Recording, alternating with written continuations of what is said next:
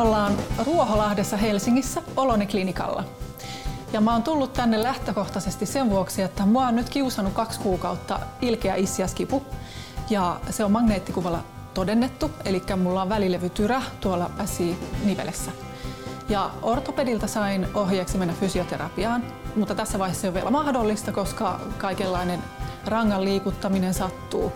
Ja tulinkin hakemaan neuvoja siihen, että kuinka mä pystyisin ensinnäkin sitä kipua hillitsemään, saamaan kehoa takaisin tasapainoon ja, ja myöskin semmoista yleistä aineenvaihdunnan virkistämistä. Ja koska ihmiskeho on aina kokonaisuus ja ei kannata ruveta vaan niin kuin laastaroimaan yhtä pientä asiaa, niin tulin juurikin tänne Olone-klinikalle ja kysynkin nyt Moona Leinolle, että mitä kautta tätä asiaa nyt kannattaisi lähteä purkamaan?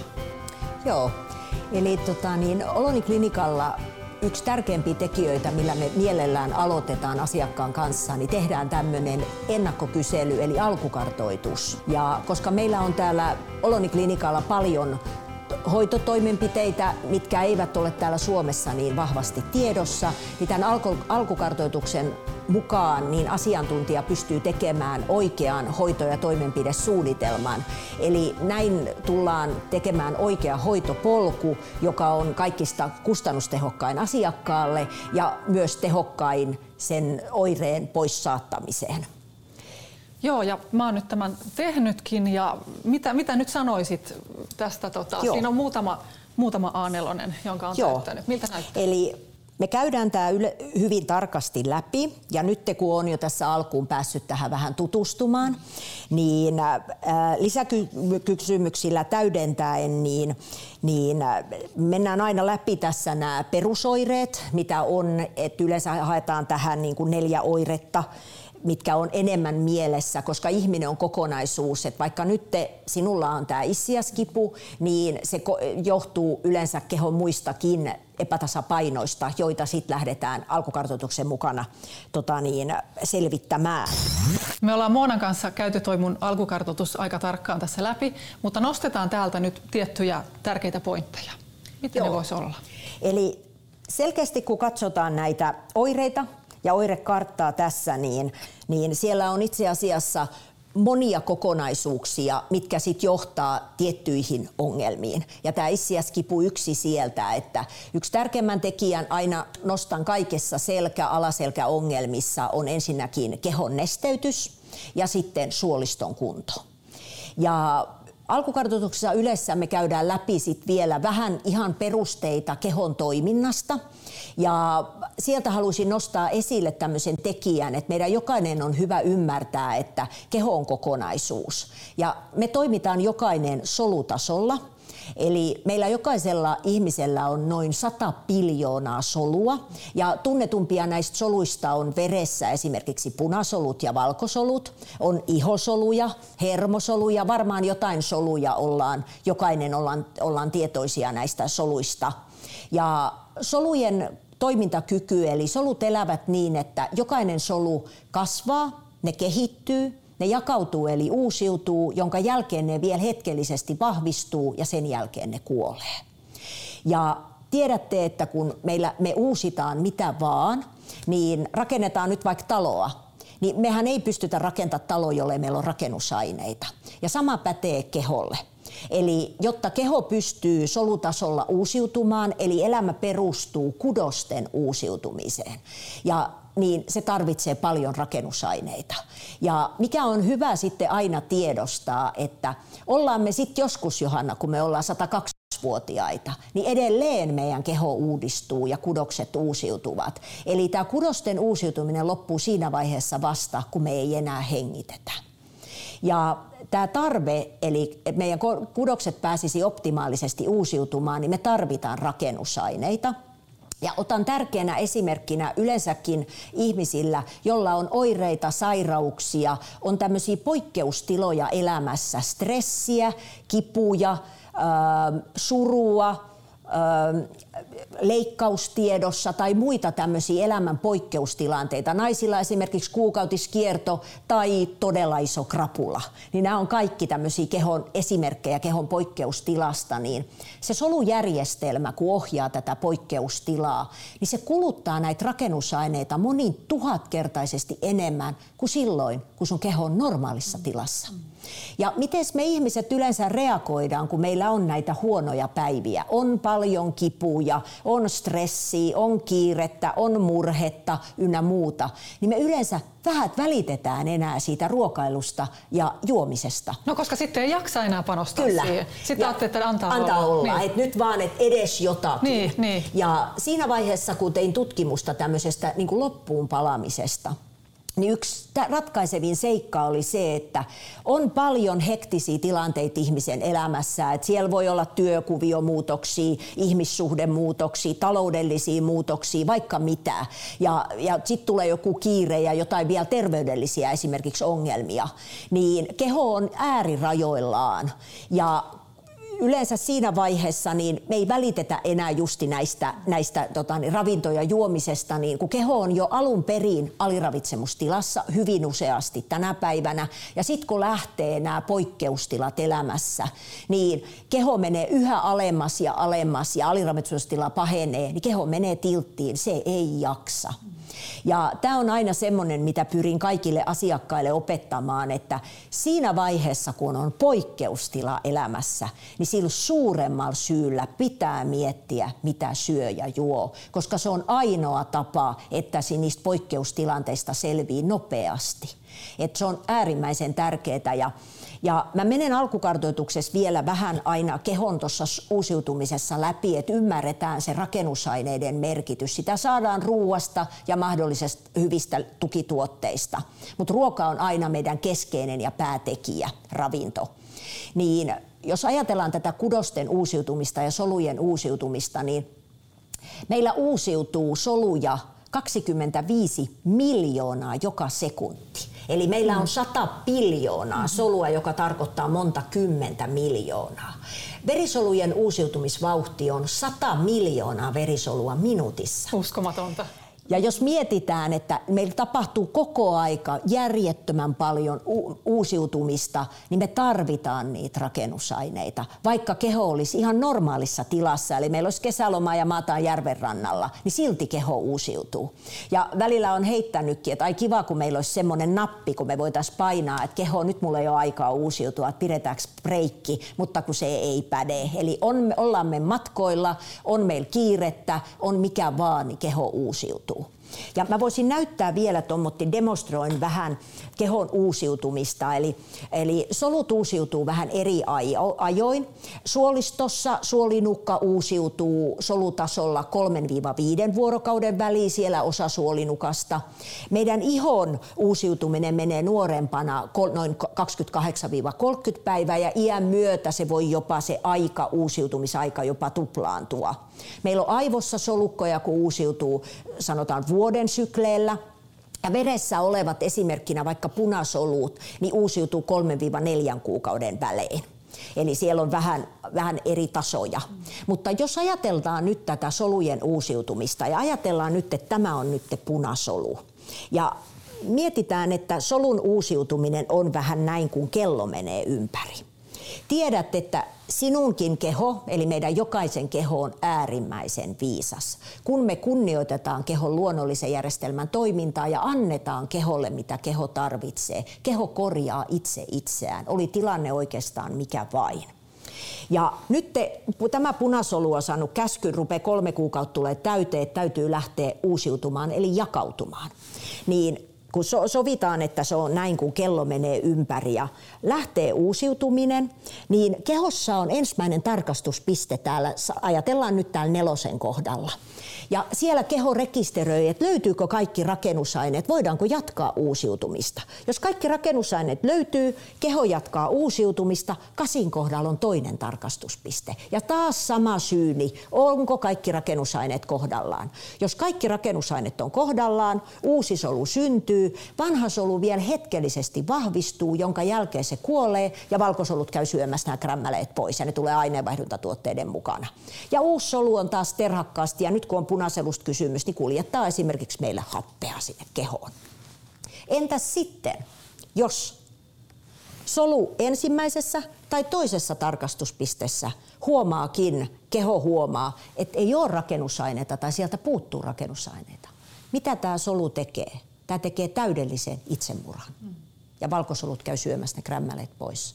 Ja tänä päivänä, miksi meillä on lisääntynyt yliherkkyydet, allergiat, ää, meillä on mieliherkkä, meillä on kehossa suolisto-ongelmia, eli kehot, kehot ovat heikentyneet, niin yhä nuoremmilla näitä itsemurhia tapahtuu, jopa on tapahtunut koko elämän aikana jo, johtuen meidän tästä koko yhteiskunnan muutoksesta, niin ravinnon, juomaveden kuin ilman ja meidän muidenkin tämmöisten vaikuttavien aineiden käyttö on lisääntynyt huomattavasti, mitkä on yleensä tämmöisiä synteettisiä aineita. Mutta tämä tekee sen, että, että Et me täällä Olonissa tosiaan niin katsotaan tämä kokonaisuus ja huomioidaan siitä nämä tekijät. Ja täällä justi niin, jos ajatellaan Johannan nyt tätä hoitosuositussuunnitelmaa, niin, niin yksi, yksi tärkeämpi on totta kai me tarkennetaan vähän niitä ravintotekijöitä ja tarvittavia tukituotteita, mitä siellä ja saat hyvät itsehoito-ohjeet. Ja suolisto täytyy laittaa kuntoon, koska useasti kun meillä on suolistossa ongelmaa, niin siellä voi olla vanhempia kasaumia tai siellä suolessa on jonkunnäköinen mutka, joka painaa tänne alaselkään. Mm. Eli, eli sieltä voi tulla voimakkaitakin kipuja ja jo ensimmäisen hoitokerran jälkeen ne kiput voi jopa puolittua. Ja sitten yksi tärkein tekijä on hyvä nesteytysohje. Eli veden juonnissa niin me annetaan, juodaan tiettyjä mineraaleja, mutta sitä nesteytystä täytyy käyttää. Eli käytän jopa semmonta, semmoista sanontaa, että meillä ei ole sairauksia, vaan keho on vain kuiva. Ja sitä kautta tulet saamaan hyviä kotihoito-ohjeita ja ne määrätellä. Eli yleisestikin voi sanoa nyt tässä jo, että, että oikeaoppinen kehon nesteytys, niin se on aina painokilot jaettuna kahdella kymmenellä. Okay. Ja ne, ne määrät on yllättävän isoja. En suosi yleensä pelkkää veden juontia, koska se, meillä on mineraalivajaus kehossa hyvinkin suuri, niin se huuhtoo ne viimeisetkin. Eli käytetään ihan puhdistamatonta merisuolaa. Sitä voi myös sitten tietyillä vihersaveilla pikkasen, pikkasen vahvistaa ja mahdollisella emäsjauhella, mutta me katsotaan niitä sitten täällä. Täällä kun meidän protokolla tai tämä hoitopolku etenee, mutta ne on semmoisia, että suosin itse asiassa kaikille. Eli, eli kun keho saa kunnolla nesteytystä, niin se korjaa kyllä tosi paljon itseään. Et meillä on vaan, että näissä juomisissa ja sitten toinen tekijä tullaan näitä rasvojen käyttöön ynnä muuta katsomaan. Ja sitten muuten otetaan kivunlievitykseen, totta kai D E N S-terapia mainitaan, mennään Galileo meidän harjoitushoitoa läpi, mikä on sitten ennen, ennen kuntoutetaan ja laukastaan lihasjännitteitä ennen kuin sit siirrytään fysioterapeuttiin, mihin sun, teil, sinulla on suosituskin. Mm. Mutta, mutta ravitsemus, suolisto, tietyt lihasta vahvistavia, niin syviä lihaksia kuin ulkolihaksiakin, ja sitten vahvistavia ja rentouttavia hoitotoimenpiteitä, ja sitten sen jälkeen pääset fysioterapiaan. No tämä on just sitä, mitä mä tulin täältä hakemaan. Eli jotain, mitä mä voin tehdä juuri nyt. Mä voin sitten mennä sinne fysioterapiaan, mutta mut kuitenkin mä en usko siihen, että keho voi yhtäkkiä vaan niinku pysäyttää tai edes kannattaa. Että et se pitäisi pitää käynnissä, jotta se paranemisprosessi olisi siellä niin kuin tehokasta, eikö niin? Kyllä, kyllä. Eli kokonaisuutena, kun lähdetään tarkastelemaan kehon, kehoa kokonaisuutena ja moninaisesti, niin se eheytyminen ja tasapaino tulee todella nopeasti, että tulet vielä yllättymään. Mm, mm. Kiva. Kyllä. Tässä kartoituksessa nyt niin nämä läpi, mitä mentiin, ravitsemuksen tarkennus, tarvittaen tukituotteet ja kun hyvät kotihoito-ohjeet ja, ja meidän hoitotoimenpiteet, niin, niin tässä lisokkeena voisin ajatella toisille suosittelen sitä heti. Eli kuuluu yhtenä hoitokokonaisuuteen, että saadaan kartoitettua sitä todellista tilaa, mutta, mutta tällä hetkellä tulee kanssa, että onko kiinnostusta tehdä tämmöisiä geenitestejä. Eli meillä on niin kuin terveyshormonigeenitestit, missä katsotaan sitten sokeriaineenvaihduntaa, rasva-aineenvaihduntaa, hormoniaineenvaihduntaa ja sitten nämä farmakogeneettiset geenitestit, missä, missä tutkitaan lääkesopivuutta. Eli suosin niitä useasti jo ihan niin kuin vaikka lahjaksi, koska geenitestit ei tarvitse tehdä kuin elämässä kerran. Eli ne on ikuinen tieto ja tämmöisellä terveyshyvinvointigeenitestillä on hyvä tietää, että me ei tutkita mitään muuta kuin niitä geenejä, mihin jokainen pystyy elämäntavoilla ja ravitsemuksella vaikuttamaan.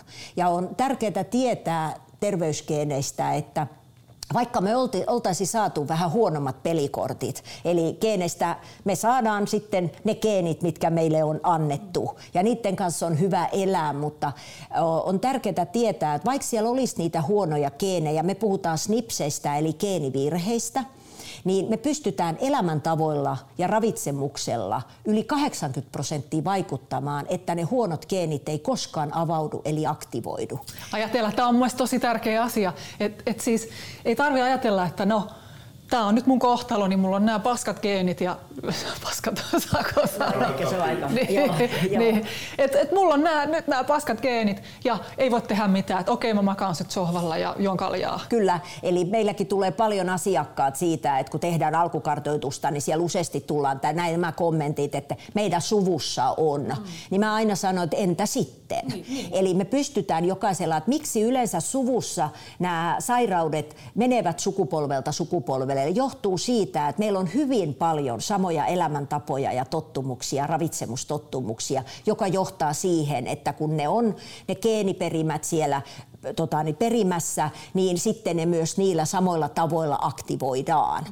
Mutta siihen pystyy jokainen kyllä vaikuttamaan ja meiltä saa hyvät ohjeet. Ja itse asiassa jo raportoinnit, mitä tulee näillä analyyseillä, ne on ihan suomen kielellä. Siellä on kaikki ohjeistukset ja totta kai vielä vastaanotolla, jos varaa ajaa, niin pystytään menemään ne ja selkeyttämään ne, että niiden kanssa ei jää yksin. Ja ne on hyväkin tarkentaa.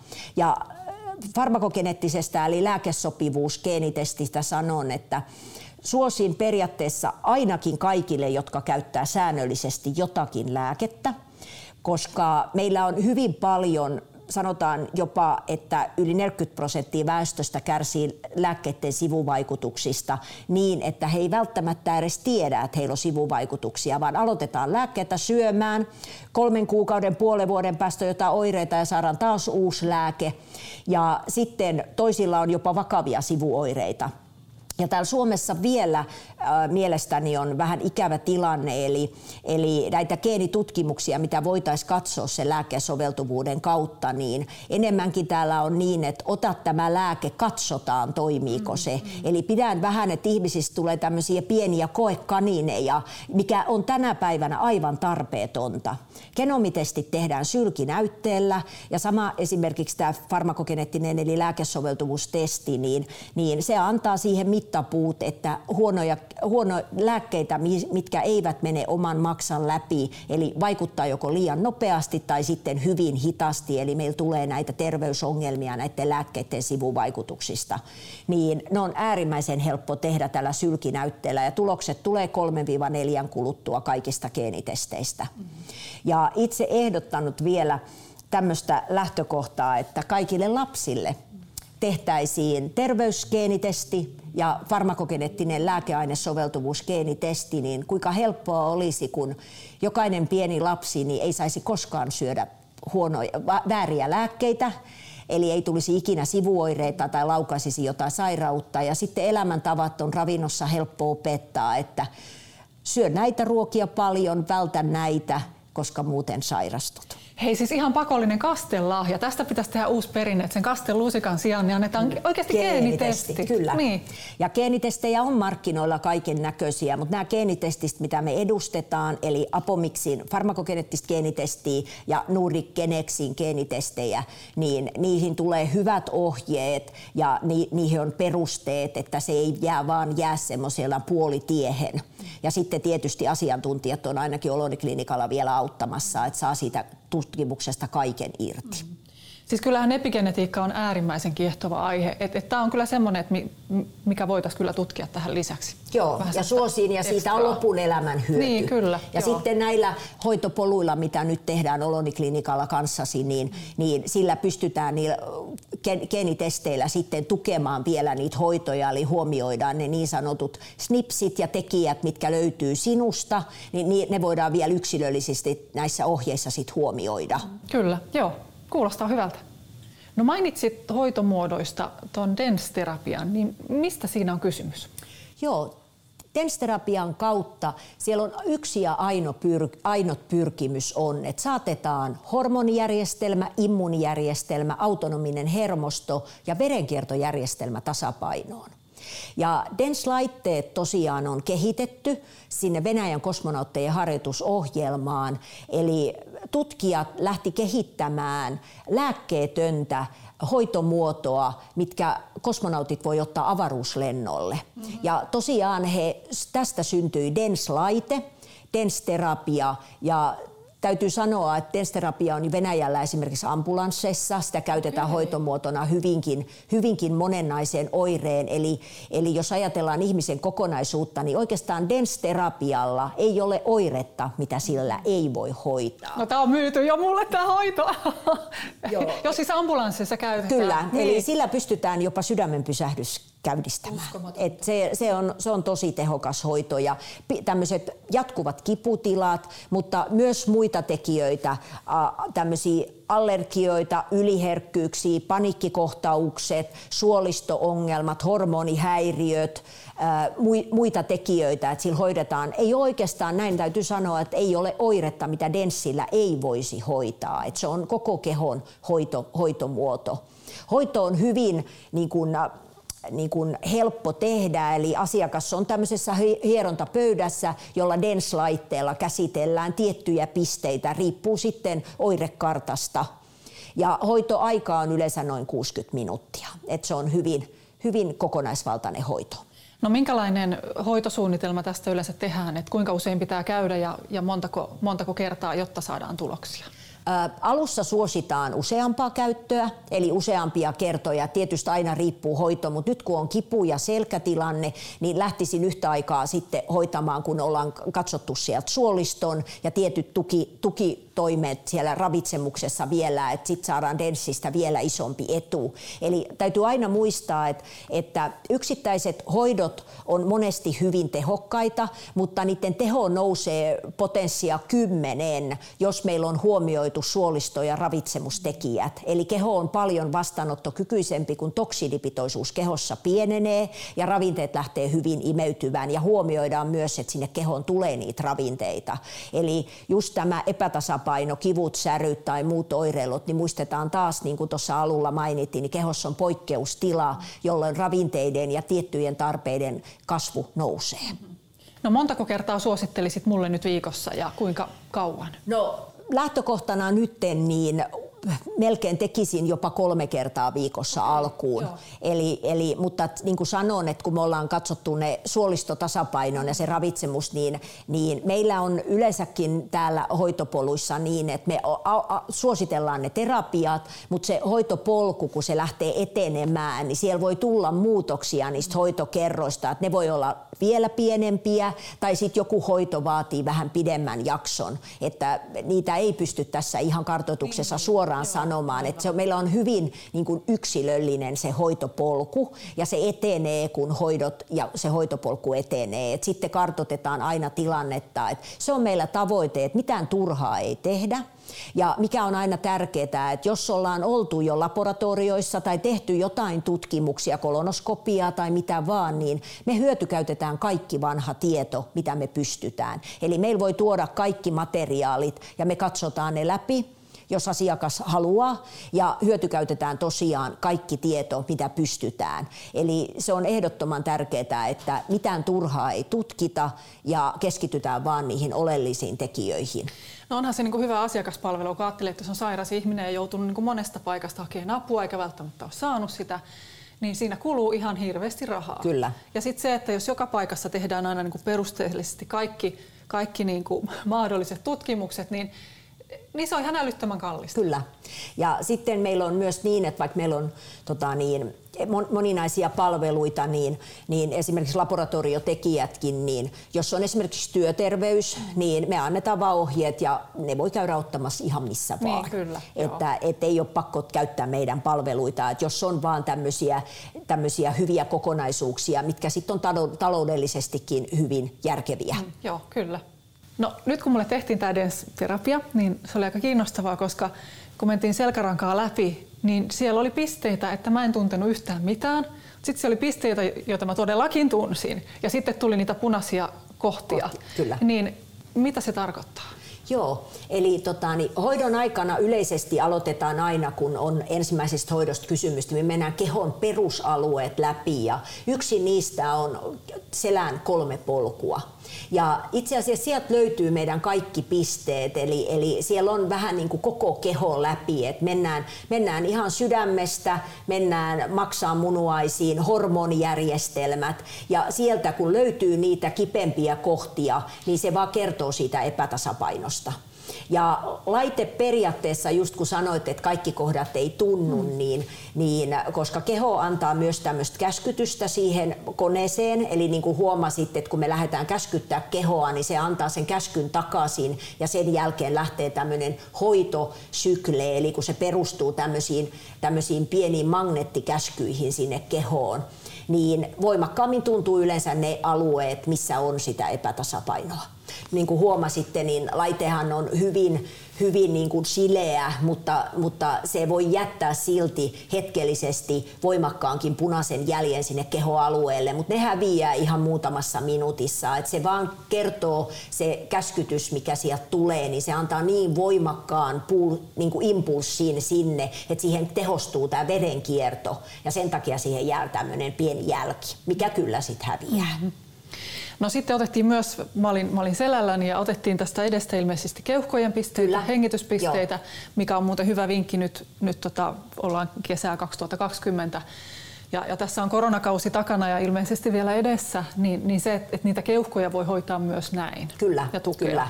Että, ja muutenkin kun ajatellaan, meillä on nyt tämä koronapoikkeava tilanne, niin se oman immuunivastinen vahvistaminen on tosi tärkeää ja mm. haluan kyllä yleensä aina korostaa, että oli korona tai ei, niin pitäkää huoli omasta immuunijärjestelmästä, että, että se on ja tuolla pystytään vahvistamaan nimenomaan keuhkoaluetta ja sopii hyvin esimerkiksi astma- ja allergiahoitoihin nämä keuhkoalueen hoidot. Mm-hmm.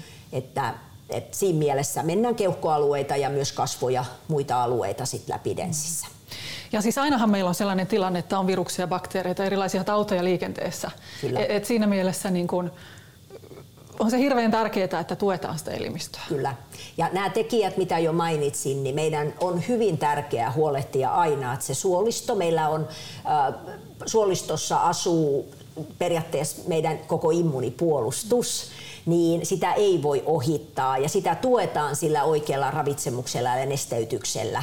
Ja se haluan aina sanoa alkukartoituksissakin asiakkaalle, niin, niin useasti meillä annetaan täällä semmoinen käsitys, että semmoinen terveen ja hyvän elämän ylläpito olisi jotenkin kauhean raskasta, mutta kun Olone-klinikalla Tota, niin toimitaan, niin, niin useat ihmiset sanoo, että ei olisi ikinä uskonut, että se on näin helppoa. Mm. Eli me ollaan tehty siitä hyvin helppoa, eli ihminen kumminkin niin yksinkertaisia asioita vaan noudattamalla, niin me saadaan immunivastine ja koko terveys todella hyvään kuntoon. Et se ei tarvitse olla rakettitiedettä. Niin, niin että se on kivaa ja siitä tulee hyvä olo. Kyllä. Kyllä. Ja sitten, että se sopii sinne omaan arkeen. Mm. Meillä jokaisella on kiirettä ja hektisyyttä, mutta että ohjeistus ja semmoinen kyky pitää yllä omaa terveyttä ja hyvinvointia, niin se pitää olla semmoinen, että se toimii myös siellä kiireisinä päivinä ja myös silloin, kun meillä on poikkeustila elämässä. Mm. Kyllä. Nyt kun on tämä jännittävä D E N S-terapia kokeiltu, niin sitten siirrytään Galileoon. Eli mikä tämä Galileo nyt sitten on? Joo, Galileo on tämmöinen harjoitushoitovibraattorilaite. On luokiteltu Suomessakin jo lääkinnälliseksi hoitolaitteeksi, mutta silti aika vieras tällä alueella vielä. Ja Galileo on itse asiassa ainut laite maailmassa, millä tiedän, että on kaksosainen vaikutus lihaksistoon. Se vahvistaa meidän lihaksia, mutta myös rentouttaa samanaikaisesti, eli akti- aktivoi ja sitten laukaisee lihasjännitteitä. Ää, Tämmöisessä kiputilanteissa tai muuten lihasheikkouksissa, luuston heikkouksissa, niin Galileo on yksi tehokkaampia hoitomuotoja. Ja perustekijät, jos ajatellaan, mitä Galileo saa aikaiseksi, niin aktivoi yhdeksänkymmentäseitsemän prosenttia meidän kaikista lihassäikeistä. Oho. Eli tosiaan ulkolihaksia, mm. mutta myös niitä syviä lihaksia. Ja meidän täytyy ymmärtää, että meidän syvät lihakset on meidän tärkeimmät mm. lihakset. Eli näitä ulkolihaksia mehän voidaan treenata ja harjoitella, mutta syvät lihakset, kun on tahdosta riippumattomia lihaksia, niin ne ei tosiaan käskyä kuuntele. Et jos nyttenkin ajatellaan, niin sälkärangan ympärillä on kahden sentin mittaisia syviä lihaksia todella paljon. Ja jos mä nyt Johannalle sanon, että jännitäpäs neljäs selkanikaama kaikki syvät lihakset, mm. niin käskytys ei perille mm. mene. Mm.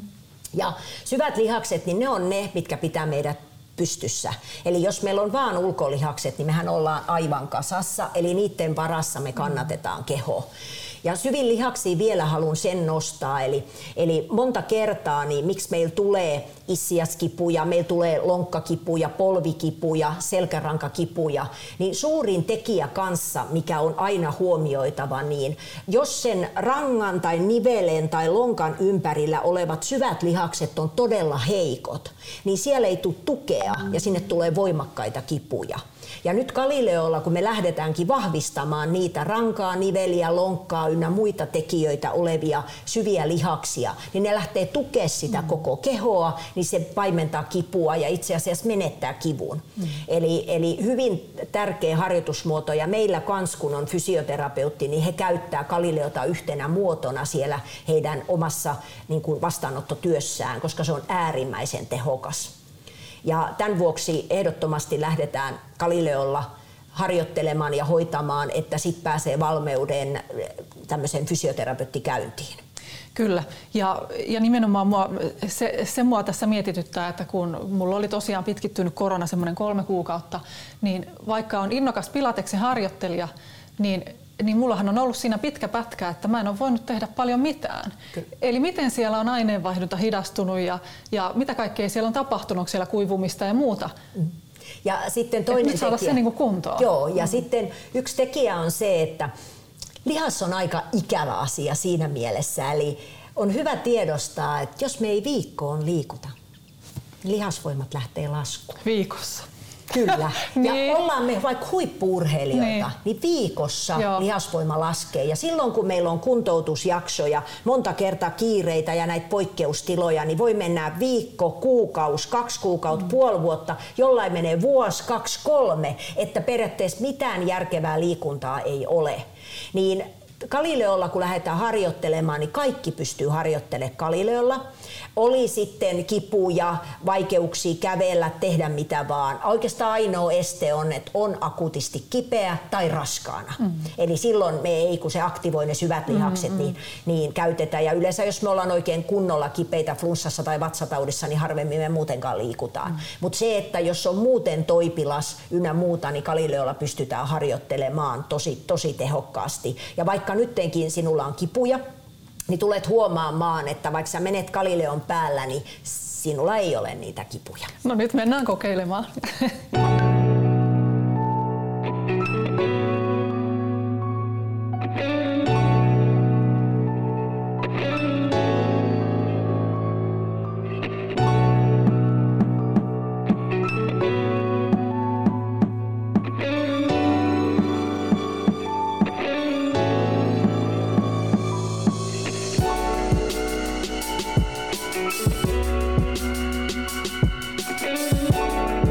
We'll be right back.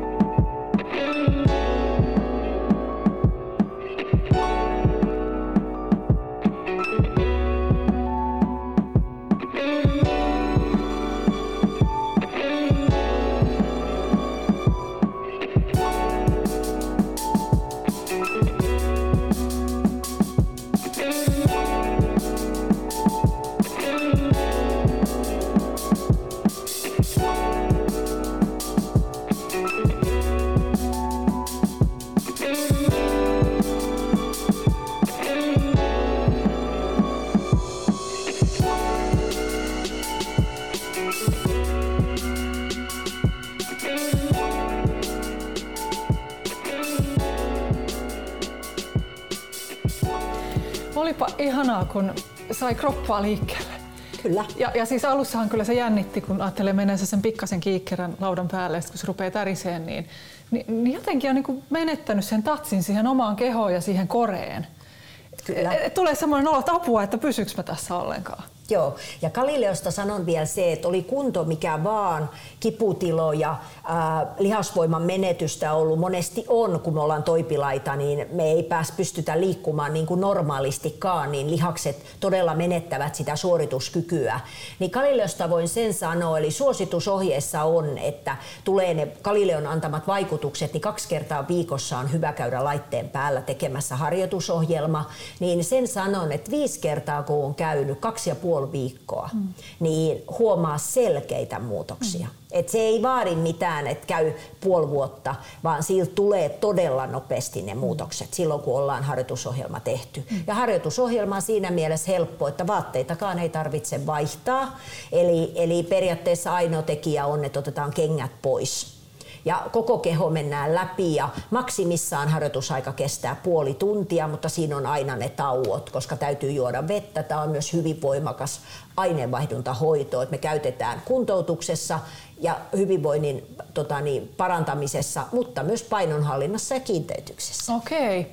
Ja, ja juurikin ihanaa siis oli se, että se ei sattunut ollenkaan. Kyllä. Kun sitähän tässä, tässä niin kuin pelkää kaikista eniten, kun se kipu yhtäkkiä vihlasee, otat jonkun väärän liikkeen, väärän askeleen tai, tai yleensäkin meet sänkyyn niin, tai nouset sieltä, niin kaikki sattuu.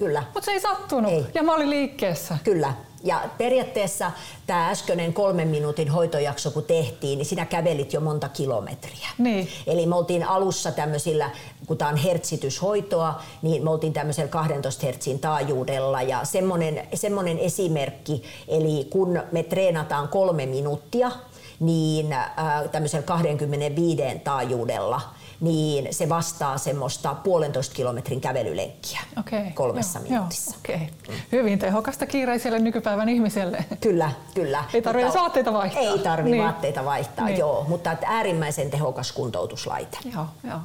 No mulla ei ole issiasvaivaa ennemmin ollut, mutta nyt tietysti tässä pieni pelko olkapäällä siitä, että mitä jos tämä nyt on mun loppuelämän vaivaa, että mä saan vähän helpotusta ja sitten se aina palaa. Joo, ja näin yleensä meillä käy. Mutta tota niin, Olone-klinikalla just tämä kokonaisvaltainen hoito, niin, niin se, on, se on ehdoton tavoite ja melkein voin sen sanoa, että se ei tule palaamaan, jos niissä meidän antamissa kokonaisuuksissa pysyy. Eli, eli tämä on justi kehossa niin, että kun kehon on tullut tiettyjä heikkouksia ja se aktivoi jonkun oireen, ongelman, vaivan, niin jos se niin sanotusti hoidetaan vaan pinnallisesti, eli puhun aina, että pistetään vähän laastari päälle, niin sitten olotila helpottaa taas hetkellisesti ja sitten hetken päästä joku aktivoi, joko tämmöinen elämän poikkeustilanne, tulee sairaus, tulehdus, joka aktivoi taas sen meidän ongelman, kun sitä ei ole hoidettu, sitä ongelman aiheuttajaa. Eli tämä on just se, että ihminen palaa sitten aina takaisin. Ja mitä aina korostan kaikessa terveystekijöissä, niin kiputilanteissa kuin muuten suolisto- tai vatsaongelmissa tai missä vaan terveydellisessä äh, väsymyksessä, unettomuudessa, niin meidän pitäisi aina ihmistä, kun lähdetään hoitamaan, niin palata sinne juurilleen. Eli perusasiat aina. Mikä on mineraaliravitsemustila kehossa ja mikä on suoliston kunto? Ja kun ne on lähdetty laittaa kuntoon, niin sitten otetaan niitä yksittäisiä hoitomuotoja sinne, niin silloin siellä on hyvä pohja, eli periaatteessa se kaikki, mihin me rakennetaan kaikki, kun se on kunnossa, niin silloin keho lähtee eheytymään. Mm. Mutta ne on itse asiassa näiden vuosien aikana, kun tätä työtä on tehnyt, niin ne on kaikessa perusta. Mm. Ja sä oot tehnyt aika pitkään. Miten kauan sä oot tehnyt? Toistakymmentä vuotta reilusti, niin, että kaksituhattaluvun alussa aloittanut tutkimuksia ja sitten ollaan tässä päivässä tänä päivänä. Kyllä. Ja sä oot Turussa, enne, Turussa enemmänkin toiminut. Joo, ja enemmänkin tietty tutkimukset niin on ollut sitten maailmalla. Teen yhteistyötä tämän saksalaisen tutkimusasiantuntijaryhmän Novotekin kautta kanssa ja sitä kautta sitten on paljon soluttautunut muualle maailmaan ja saanut sitä kautta sitten hyviä yhteistyökumppaneita ja semmoista kokonaisvaltaista tietoa, mitä valitettavasti meillä täällä Suomessa ei vielä ole. No, mutta onneksi on nyt täällä. Olone-klinikalta löytyy, kyllä. kyllä. Joo. Kiitos paljon haastattelusta, Moona Leina. Joo, kiitos ihana.